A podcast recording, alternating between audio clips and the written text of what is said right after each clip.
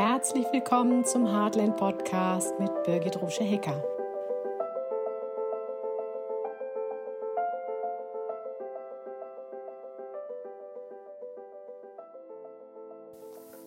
Hey du! Heute geht es um das Thema, wie du gut für dich sorgen kannst. Ich finde, das ist ein total wichtiges Thema und ich erzähle mal so ein bisschen von mir. Wie du weißt, lebe ich ja mit zwei Hunden zusammen und meine morgendlichen und abendlichen Spaziergänge mit Blümchen und Nuri sind für mich ein wahres Lebenselixier und gehören ja seit inzwischen 41 Jahren, natürlich nicht mit Blümchen und Nuri, sondern mit meinen vorigen Hunden, zu meiner täglichen Routine. Ich sage nicht ohne Grund immer wieder, dass meine Hunde meine Gesundheitsversicherung sind. Und der Wald ist meine energetische Waschstraße. Also wenn ich da reingehe und komme wieder raus, fühle ich mich ganz anders. Vielleicht kennst du das auch. Und ich hatte das Glück, schon als Kind viel Zeit in der Natur verbringen zu können. Und je älter ich werde, umso mehr lerne ich ihre Kostbarkeiten auch zu schätzen. Als Kind kriegt man das ja gar nicht so mit. Man genießt das, läuft barfuß, ist so richtig schön eingesaut, wenn man am Waldbach einen Staudamm baut und so weiter und fällt dann abends so richtig glücklich ins Bettchen.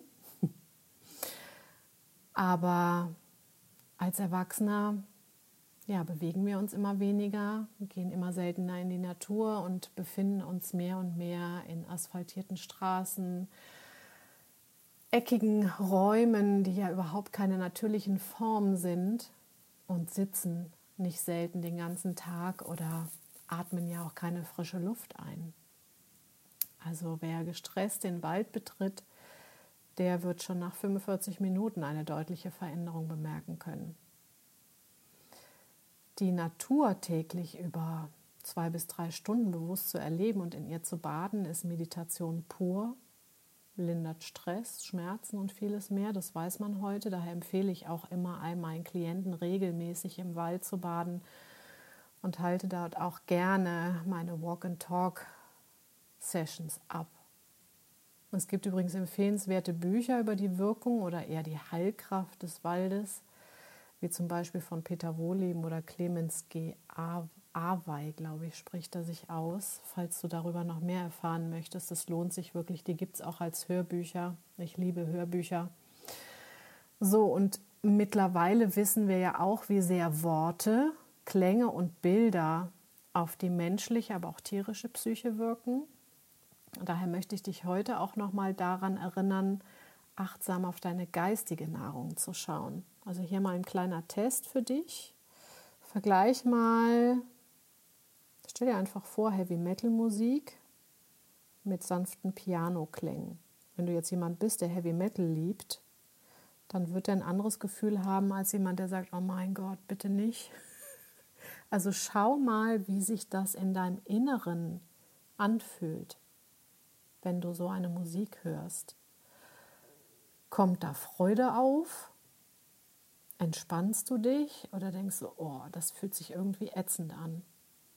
Oder wenn du dir Bilder anschaust, ja, die Bilder, die wir jetzt gerade in den Medien sehen oder auch Bilder von Krieg oder Zerstörung oder dann eine schöne Naturaufnahme. Also ich liebe es, die Natur zu fotografieren und bade dann wirklich auch noch mal im Nachhinein in diesen wundervollen Farben und dieser Atmosphäre. Das macht was mit uns. Und wenn wir jetzt Worte zum Beispiel nehmen, der Japaner Emoto der hat ja Worte in Form von Kristallen deutlich gemacht. Und wenn man dann sieht, zum Beispiel im Vergleich das Wort Kampf mit dem Wort Liebe, wie unterschiedlich diese Kristalle aussehen. Und unser Körper, Wasserkristalle meine ich, ne? und unser Körper besteht ja auch zu mindestens 80 Prozent aus Wasser, dann ist klar, welches, welche Wirkung ein Wort auf unseren Körper hat. Also daher achte auch immer auf die Worte, die du wählst. Weil das Wort, was du aussprichst, du denkst es ja, du fühlst es, du sprichst es aus, hat in deinem Körper eine Wirkung und auch eine Wirkung auf den Körper deines Gegenübers. dein Partner, dein Kind, dein Hund, deine Katze, dein Pferd.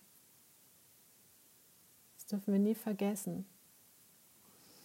Und dann beobachte ruhig auch mal, was einzelne Worte, Begriffe oder auch Musik in dir an inneren Bildern entstehen lassen, welche Gedanken aufkommen und eben welche Gefühle sie auch auslösen. Und danach kannst du mehr und mehr wählen, wovon du mehr möchtest. Weil du merkst dann, dass sich Bereiche anspannen oder auch entspannen. Und ganz besonders möchte ich dich da auch da auf deine Atmung hinweisen. Ja, so an deine Atmung kannst du ja merken, wenn du tief atmest, bist du entspannt. Wenn du nur so bis Brustkorbhöhe atmest, dann wohl eher weniger. Probier das mal aus, beobachte das mal. Und weil ja die Entspannung bei den meisten Menschen viel zu kurz kommt, mm, möchte ich dich mit diesem Bild, was ich hier poste, mal mit auf einen unserer Ausflüge nehmen. Und ja, lade dich auch ein, deine eigenen Naturimpressionen zu genießen oder dir mal bewusst auch Naturfilme anzuschauen und dich damit ein bisschen zu verwöhnen oder welches Bild auch immer dich in einen guten Zustand bringt. Manchmal hilft auch ein Video mit einem Blick aufs Meer oder so. Und dann möchte ich dich auch einladen, dir deine Lieblingsmusik, wenn nicht schon geschehen, in eine Playlist zu laden und so oft es geht, sie zu hören, dazu zu tanzen und natürlich auch die Natur zu genießen. Vielleicht magst du auf dem Rücken in einer Wiese liegen und dann eher wunderschöne Wolkenbilder anzuschauen als den Fernseher. Also lass es dir mal so richtig gut gehen und vielleicht magst du dir auch mal einen ganzen Tag gönnen, an dem du deinen inneren Impulsen folgst. Also quasi aufstehst, wenn du aufstehen möchtest, isst, wenn du Hunger hast und immer mal hinspürst, was brauchst denn jetzt? Was möchte ich denn jetzt gerade?